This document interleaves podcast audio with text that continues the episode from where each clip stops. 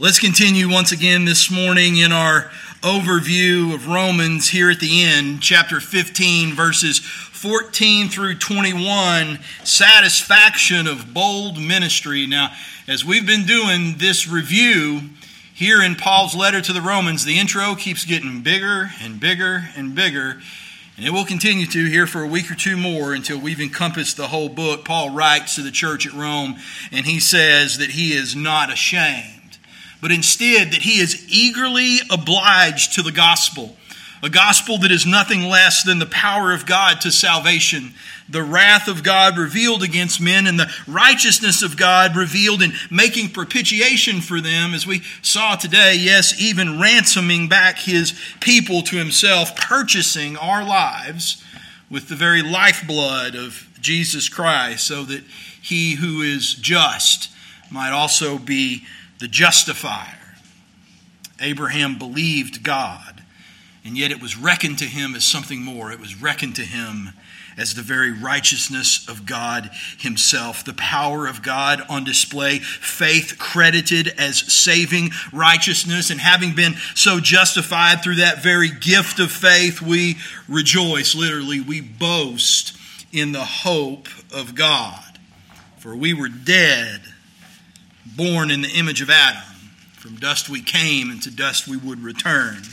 But in Christ we live because in Christ we die. We are people who know our identity.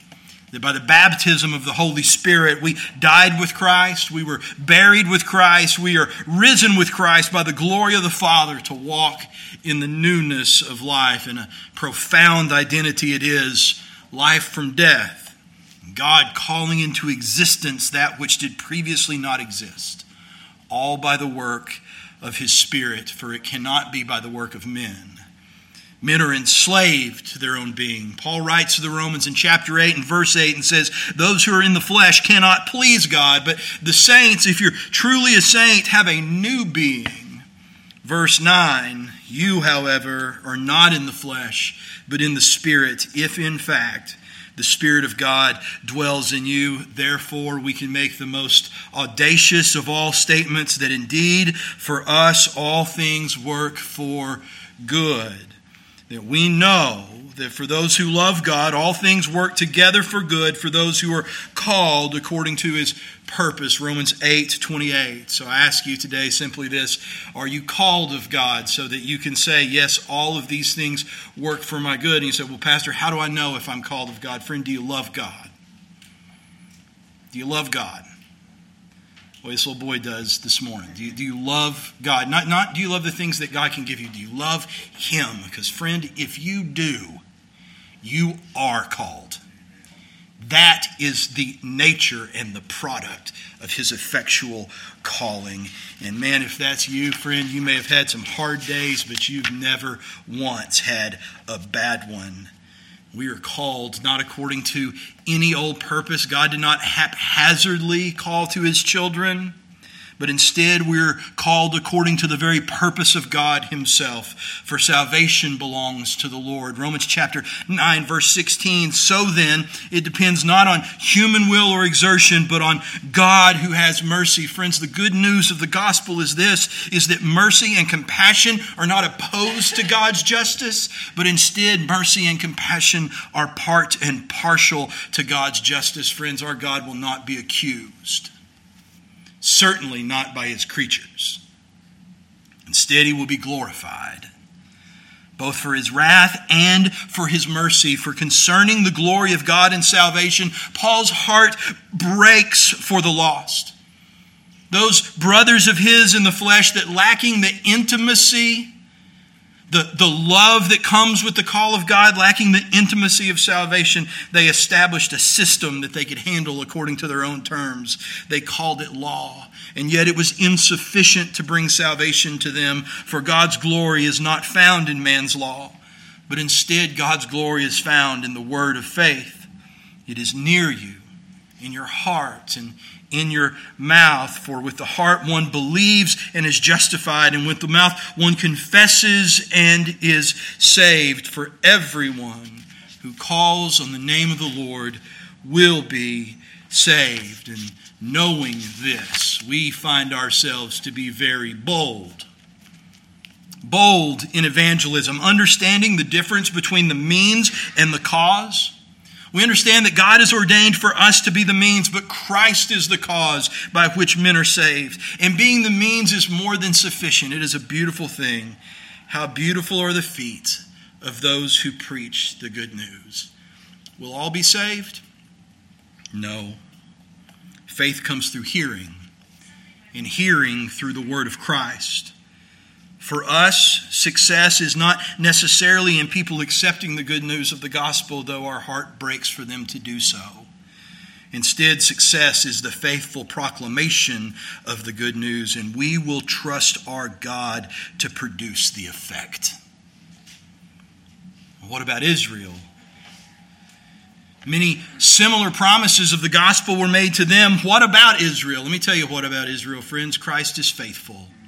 That's what about Israel. He has not abandoned his people Israel. Instead, those brothers of Paul, according to the flesh, that had been hardened, a partial hardening had come upon them until the fullness of the Gentiles, that being me and you, have been grafted in. The result is that the Gentile church, in their suffering, even enduring until the very end, is the very means that God ordains to provoke jealousy in the heart of his people Israel. So on the day when they look to the eastern sky and gaze on him whom they pierced, that God will open a fountain of grace and pleas for mercy for them. And Jew and Gentile together will be saved. Church, we are that body ordained to provoke to jealousy. When Paul says that we're the living sacrifice, he says a mouthful. You are the miracle that God is doing. If you're born again, if you're saved, if you're the new creature, that creature, that creation, is the miracle being conformed to the image of Jesus Christ that God is doing. He's not simply moving your name from one list to another, from group A to group B. He's creating something that is genuinely alive, sentient beings that are aware and living and feeling and desiring the things of the kingdom, that out of that desire they may go and do. And friends, in God's perfect design, we are not all the same. We're as unique in Christ as we can be, perfectly equipped to the role for which we were designed. So go forth and fulfill your role. Be what God called you to be. And let love be genuine. Let it be real. The Greek literally means without pretending. And don't, don't, don't try to pretend your love into to some form that it's not. Just let it be conformed to Christ.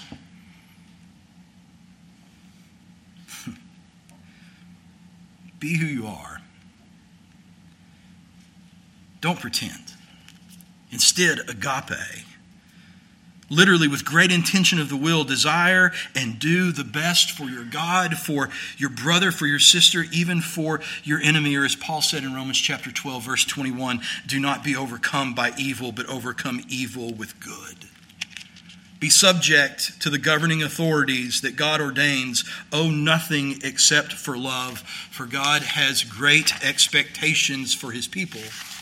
God has expectations for both the strong and for the weak among his children.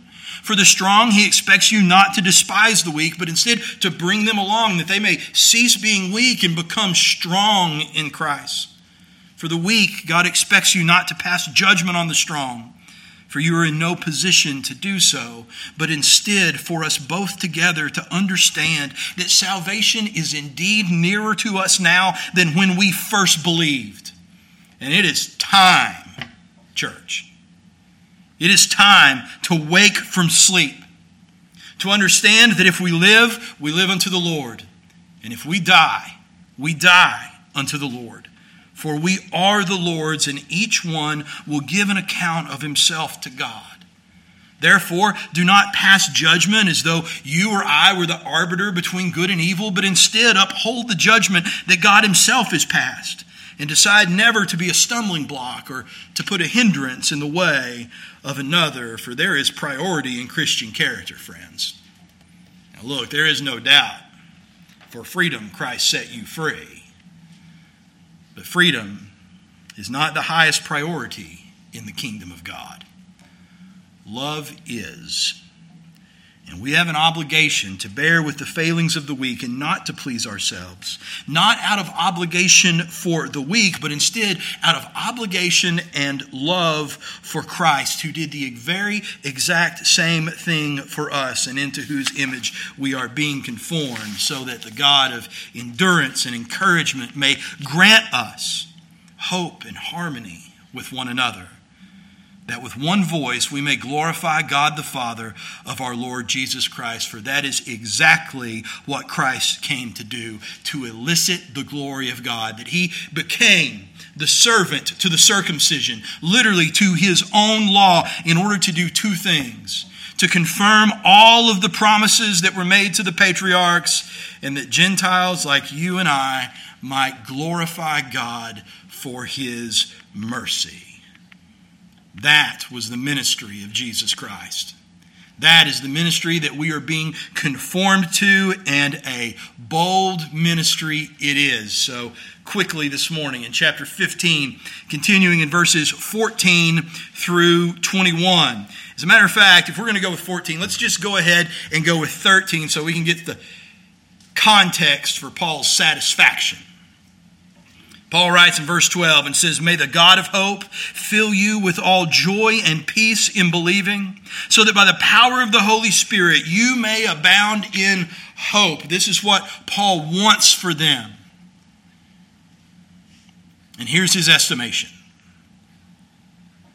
I myself am satisfied about you, my brothers, that you yourselves are full of goodness, filled with all knowledge, and able to instruct one another. But on some points I've written to you very boldly by way of reminder because of the grace given to me by God to be the minister of Christ Jesus to the Gentiles in the priestly service of the gospel of God, so that the offering of the Gentiles may be acceptable, sanctified by the Holy Spirit. In Christ Jesus, then, I have reason to be proud of my work for God. For I will not venture to speak of anything except what Christ has accomplished through me to bring the Gentiles to obedience by word and deed, by the power of signs and wonders, by the power of the Spirit of God, so that from Jerusalem all the way around to Illyricum, I have fulfilled the ministry of the gospel of Christ. And thus I make it my ambition to preach the gospel, not where Christ has already been named, lest I build on someone else's foundation, but as it is written, those who have never been told of him will see, and those who have never heard will understand. Christ came as a servant to the circumcision in order to confirm the promises that were made to the patriarchs and that the Gentiles may glorify God for his mercy. And so Paul says, Now, Gentiles, out of this priestly service of the gospel, be the very thing that glorifies God. And he is bold in his writing. As we draw to the end of the book of Romans and we start really putting the big pieces together, we can say that what began in chapter 1 with a declaration of the gospel both to Jews and Gentiles has found its ordained end in the purpose of the gospel for both Jews and Gentiles an end unto hope. Paul did it this way. In chapter 1, he gives us the beginning declaration of the gospel.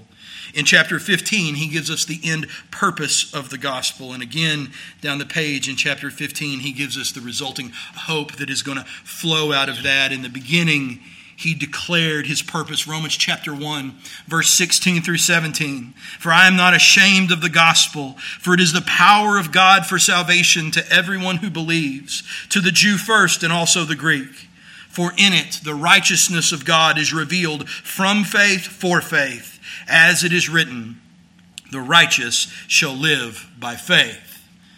What was declared in chapter 1 came to the fulfillment of its purpose in chapter 15 in verses 8 through 9. For I tell you that Christ became a servant of the circumcision to show God's truthfulness, in order to confirm the promises given to the patriarchs, and in order that the Gentiles might glorify God for his mercy, and because God always accomplishes all his ends, that end purpose has resulted in the very hope that he sent it for. Chapter 15, verse 13 May the God of hope fill you with all joy and peace in believing, so that by the power of the Holy Spirit you may abound in hope.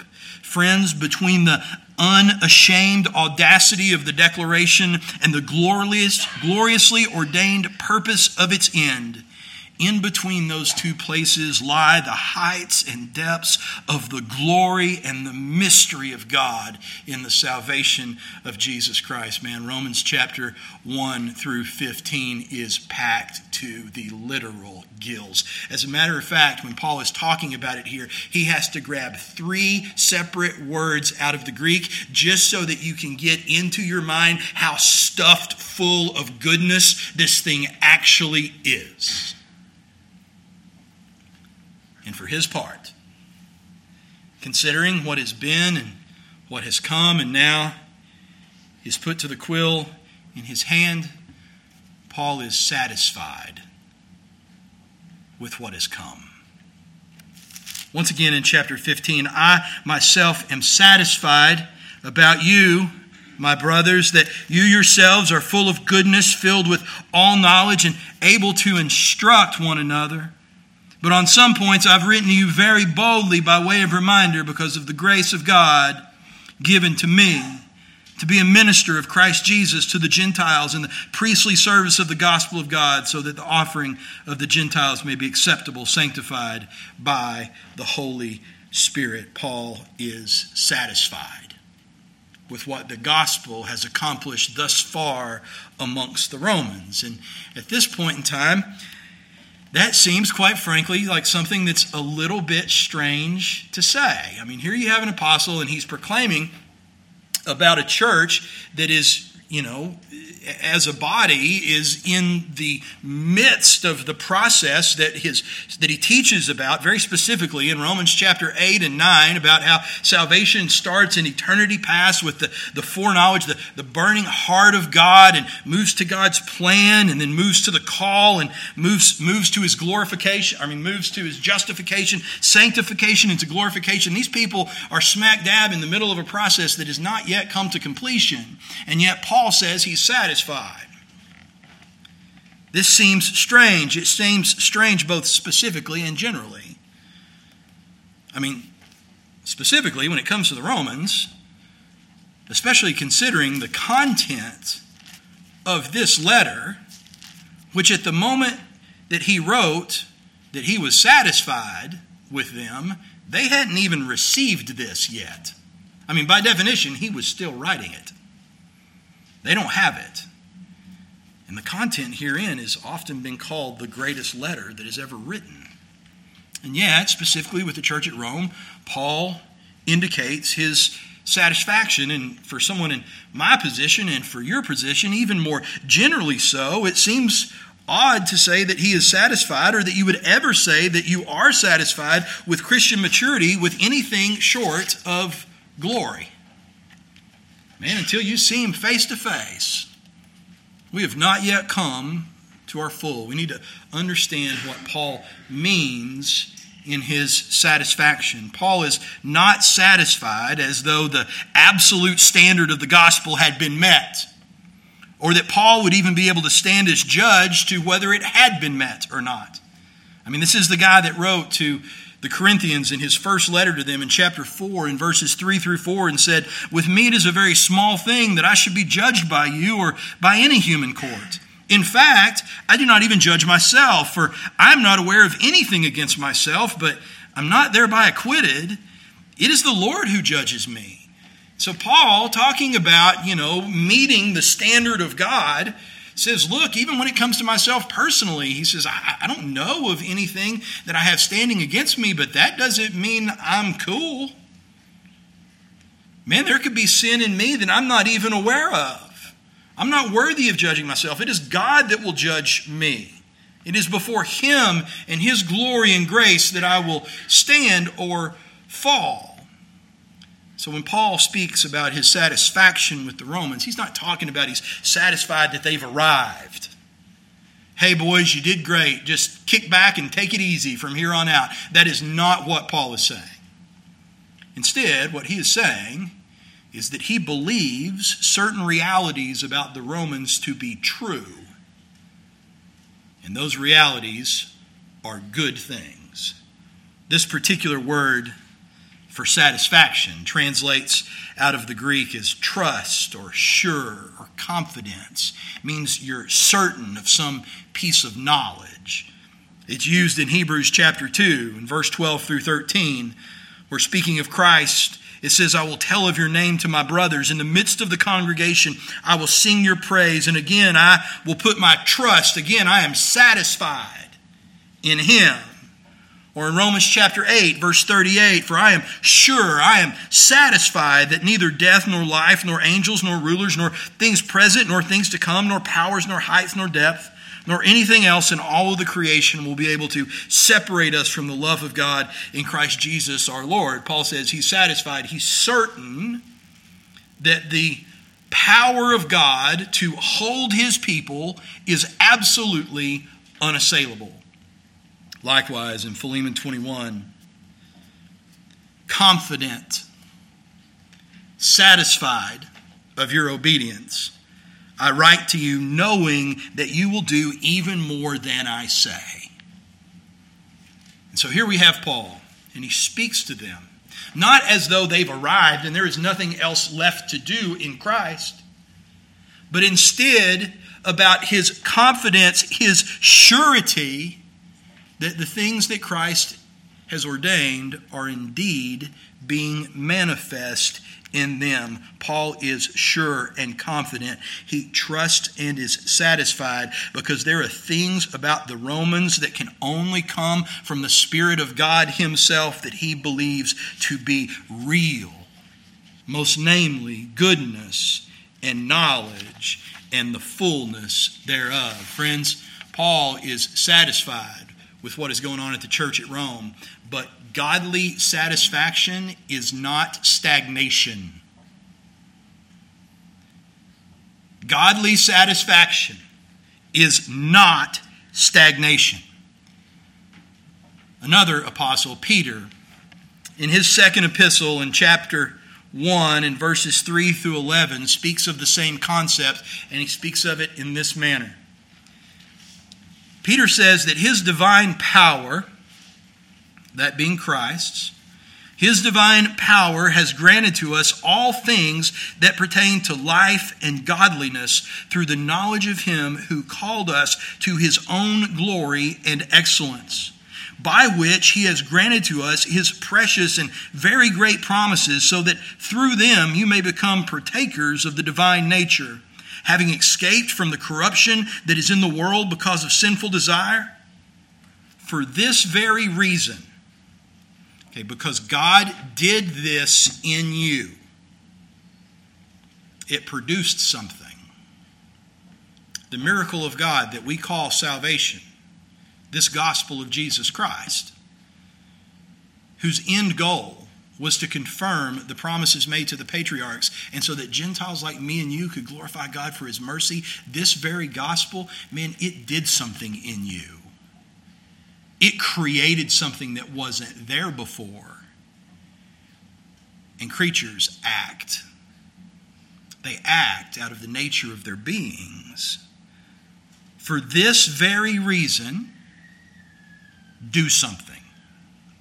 For this very reason, make every effort to supplement your faith with virtue, and virtue with knowledge, and knowledge with self control, and self control with steadfastness, and steadfastness with godliness, and godliness with brotherly affection, and brotherly affection with love. For if these qualities are yours and are increasing, they keep you from being ineffective or unfruitful in the knowledge of our Lord Jesus Christ. Peter says that if this has occurred to you and that you are born again by the power of God, that it will create something in you and it will create a list of attributes that are reflective of the attributes of Christ, for it is to him who saved us into which we are being conformed.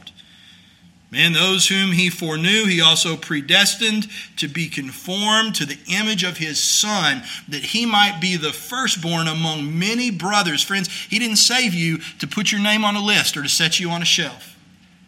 He saved you to be conformed to the image of his Son. And here's what that looks like add this to this and that to the other. And as long as these qualities are yours and increasing, it puts us at a place of satisfaction. The knowledge that there is something true, that there is something sure that is happening here. And what is true and sure and satisfying is the very work of the hand of God Himself. Therefore, because that's true, you get to be bold. You get to be bold. Man, I like a bold kid.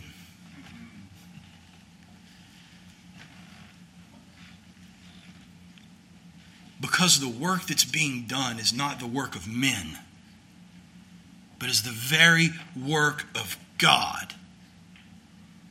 Oh, men, we feign boldness. But men will never in righteousness be bold of their own accord. They might be bold of their own accord in sinfulness, but men will never be bold of their own accord in righteousness because they don't have the stuff to back it up. You can't go forth and be bold about turning the world upside down if you can't actually go turn the world upside down. However,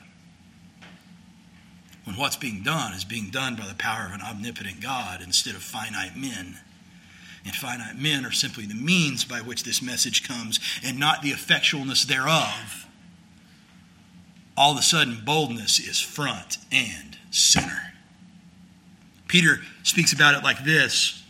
Well, let, let me finish. I, I stopped in verse 9. Let's continue. Because there's the opposite side of this coin, too. If these are yours and increasing, satisfaction.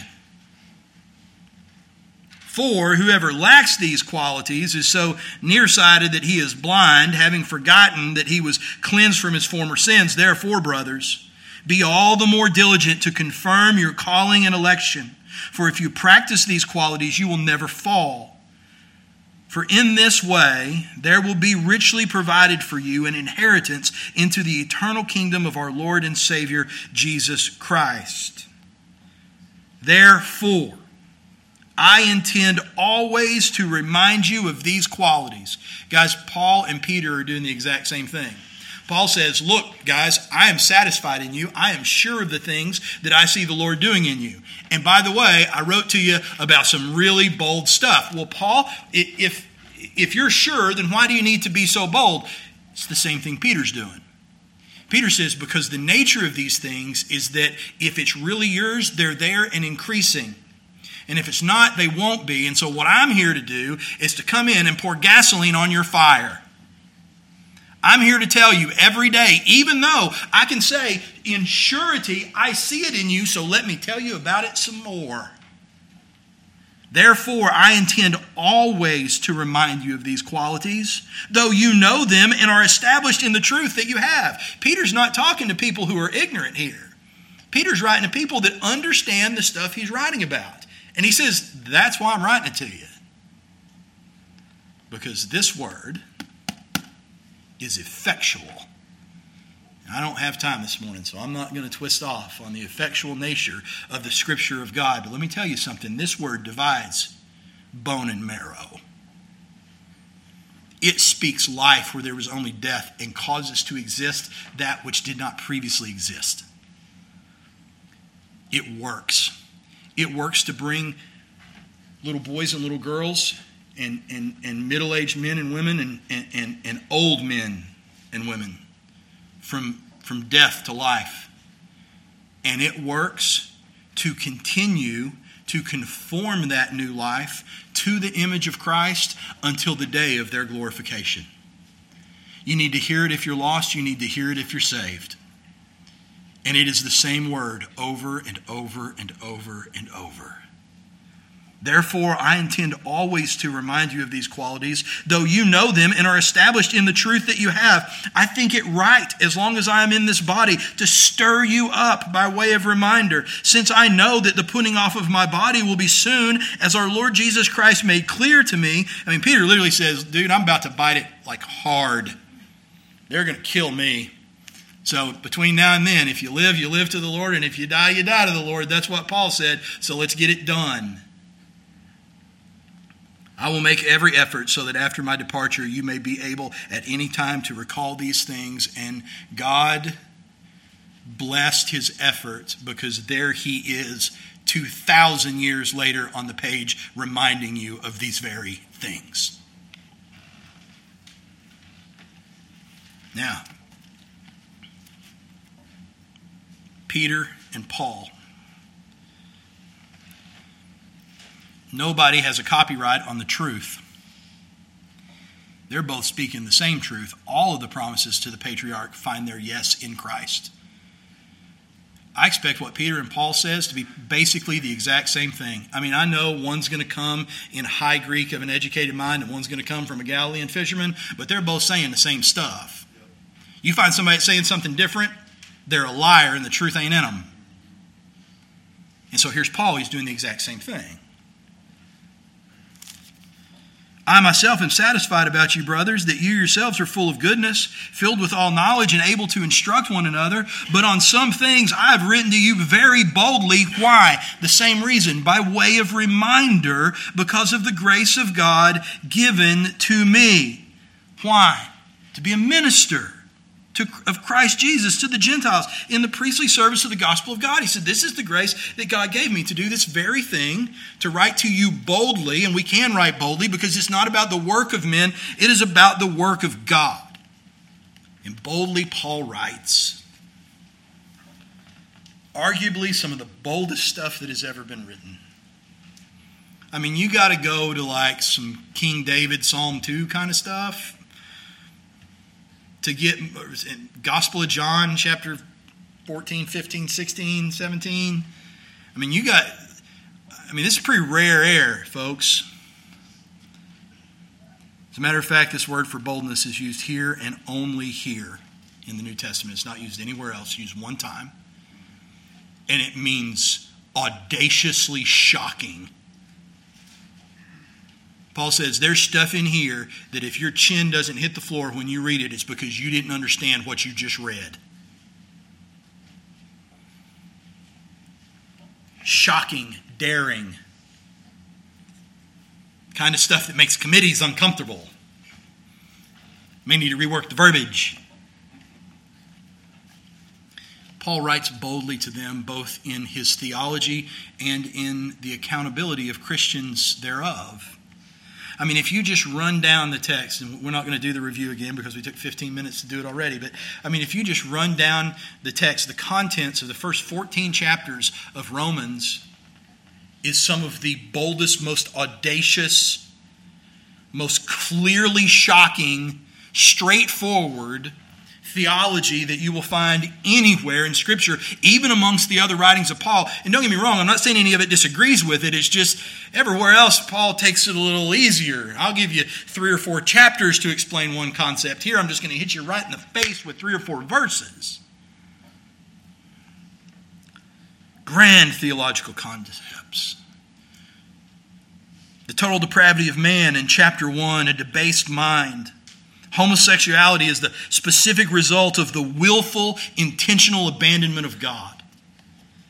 God justifying sinners while still remaining just in chapter 3. We take that for granted today, guys. That is a wild concept that you can look down and say to someone who is guilty, you're no longer guilty, and yet you remain just in being the judge. That's crazy. Took the very power of God and the willingness to sacrifice his own son to get the job done. Chapter 4 the promise to Father Abraham, the man of faith, with children of faith, that most of the church doesn't grasp to this day. The fact that men are slaves in chapter 6, that they're born slaves to sin, and that somehow, by becoming slaves to righteousness, they actually become free. Chapter 8, that we are heirs with Christ that we, literally, the children of Adam, from dust and to dust, have been made through the adoption of Jesus Christ, the sons and daughters of the living God. Crazy. Chapter 9 God's sovereign choice in his purpose in election. There's more than one pastor he would have to lie to you if they didn't admit what they'd really like to do is take a razor blade and just cut that one right out. The grafting. Chapter 10 and 11, Jew and Gentile dependent upon one another as God's ordained means of salvation, and all of the sacrifices for each of them, both corporately and individually, that that entails. Chapter 12 through 14, the difficult realities of being the living sacrifice. Because, friends, if the theology is this tough, then the execution isn't going to be a picnic either submitting to authorities, welcoming the weak, guarding your brother. And here in chapter 15, the end of it all, confirmation and glorification. But it's not just in his doctrine that Paul writes to them boldly. He writes to them boldly because what is being accomplished is being accomplished by the Spirit of God himself. And so he writes to them boldly about the things of the doctrines of the gospel, but he writes to them boldly about personal accountability. He says stuff like Romans chapter 2, verse 1 Therefore, you have no excuse, O man, every one of you who judges. For in passing judgment on another, you condemn yourself because you, the judge, practice the very same things. Or Romans chapter 3, verse 8, where he says, And why not do evil that good may come? As some people slanderously charge us with saying, Their condemnation is just. Now, friends, that's bold accountability. When you got an apostle that starts slinging around stuff like your condemnation is just, that's some pretty shocking, audacious stuff. Romans 6, 1 through 3. What shall we say then? Are we to continue in sin that grace may abound? Not being. How can we who died to sin still live in it? Do you not know that all of us who have been baptized into Christ Jesus were baptized into his death? Or as he says in Romans chapter 8, verse 36, for your sake we are being killed all the day long. We are regarded as sheep to be slaughtered. Now, today, you can read that and maybe you can allegorize it a little bit. When this letter was being written to a church in Rome that had a Colosseum that would be specifically used for the slaughtering of Christians as sheep, it was a little more nitty gritty. Oh, man. Chapter 9, verse 14 through 20.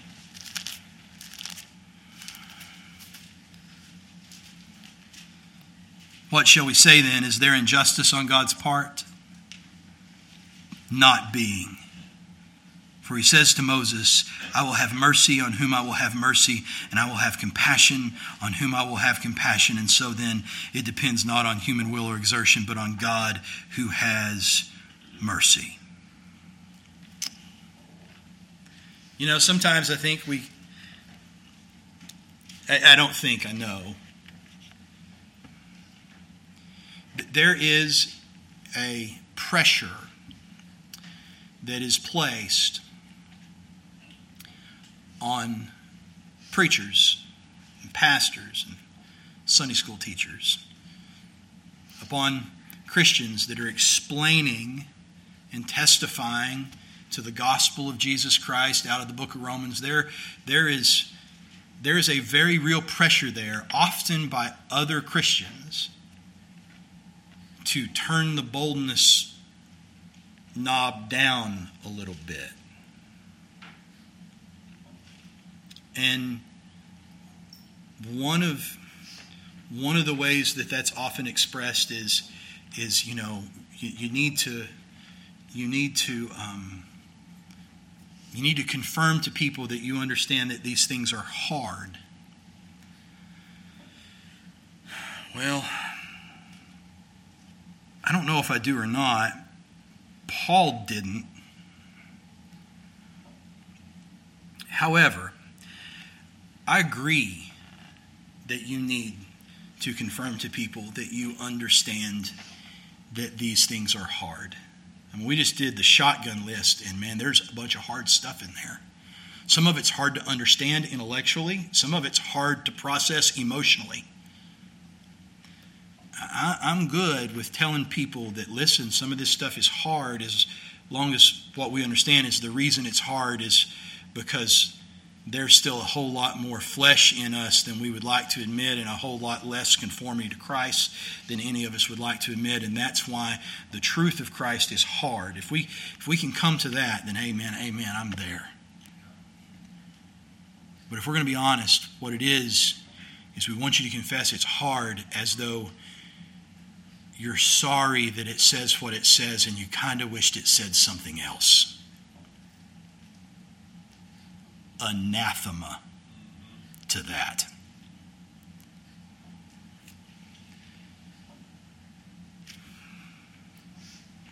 Paul can write boldly and be satisfied. And he can write boldly, I would submit to you, because he is satisfied. He is satisfied in what God is doing and in the manner that God is doing it amidst the Romans.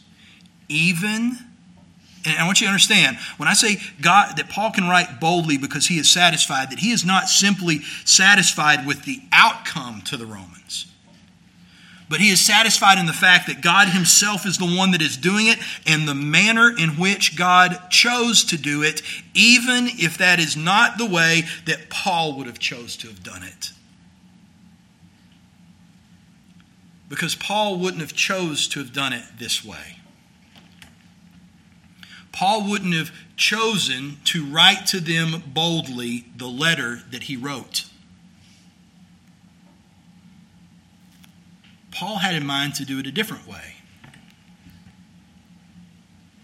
Paul had it in mind to do a way that he believed was better now, I'm not saying that once God revealed that to him, there's a whole sermon on this in the original series. I'm not saying once that God revealed that to him that Paul dug his feet in and said, oh no, it's going to be my way or the highway. But I mean, in the innocence of his mind, Paul had an idea that he thought this is the way the gospel needs to come to the Romans, and it was not this way. Paul thought he knew something better, and he spoke about it immediately when writing this letter to them in Romans chapter 1, verses 8 through 15. And so if you go back to Romans chapter 1, in verse 8, Paul says this First, and this is, this is really the first address in the letter. Mean, this is first content. Everything that comes in the verses 1 through 7, while fully inspired by God and full of awesome theology, is really just part of the introduction. And so now that we're down to some content, Paul says this First, I thank my God through Jesus Christ for all of you, because your faith is proclaimed in all the world. For God is my witness, whom I serve with my spirit in the gospel of his Son, that without ceasing I mention you always in my prayers, asking that somehow by God's will I may now at last succeed in coming to you. And this is eating on Paul. Paul says, I pray all the time that after all of this time, after all of this persecution, after all of these missionary trips, years and years and years and years long, I've been trying to get to you, to proclaim the gospel to you face to face and person to person. And I'm praying every day that somehow by God's will, I may at last succeed in coming to you. For I long to see you, that I may impart to you some spiritual gift to strengthen you. That is, that we may be mutually encouraged by each other's faith, both yours and mine. I do not want you to be unaware, brothers, that I have often intended to come to you, but thus far I've been prevented, in order that I may reap some harvest among you as well as among the rest of the Gentiles. For I am under obligation both to Jews or Greeks and to barbarians, both to the wise and to the foolish. So I am eager to preach the gospel to you also who are in Rome. Paul had a plan when this deal started, and the plan was not the book of Romans. The plan was to go in person to Rome. Because, man, if you've got a message that this is this important to impart to someone, there is no better way, quote unquote, in the mind of a man than to do it face to face. I guarantee you guys, last thing I wanted to do when I proposed to Sarah was to do it in a letter you want to do that kind of stuff face to face. It's the way things of heavy emotional concern work with people. And Paul said, Listen, man, I had a way in my mind that I thought was the good way. And I tried. I didn't kick against the bit when God said, Nope, not Rome, Ephesus. I went to Ephesus. But I had this idea that God hindered me from. And I thought this was what it was supposed to look like. I had an expectation of what God's goodness to the church in Rome was going to look like. And now I'm writing to you, having it been made very clear that that was not God's purpose and not his best good, that he had something else in mind that was different than what I thought, that was harder than what I thought that was more astonishing than what I thought. And I am satisfied in it because it is God and God alone who does it. And not only does He do it, but He does it in order, just as it is written that those who have never been told of him will see him, and those who have never heard will understand. Man, Paul thought he knew the way that was going to be the best. Why in the world wouldn't it be? This is the largest city on the face of the planet. It is the capital of the empire and the center of the civilized world. Why in the world wouldn't you send your best scholar there to proclaim the good news? And the reason why is if because you did, you wouldn't get the letter to the Romans. Paul preached to thousands, maybe hundreds of thousands because God knew better what Paul would have preached to hundreds of thousands in Rome has been preached to billions. Those who have never been told of him will see.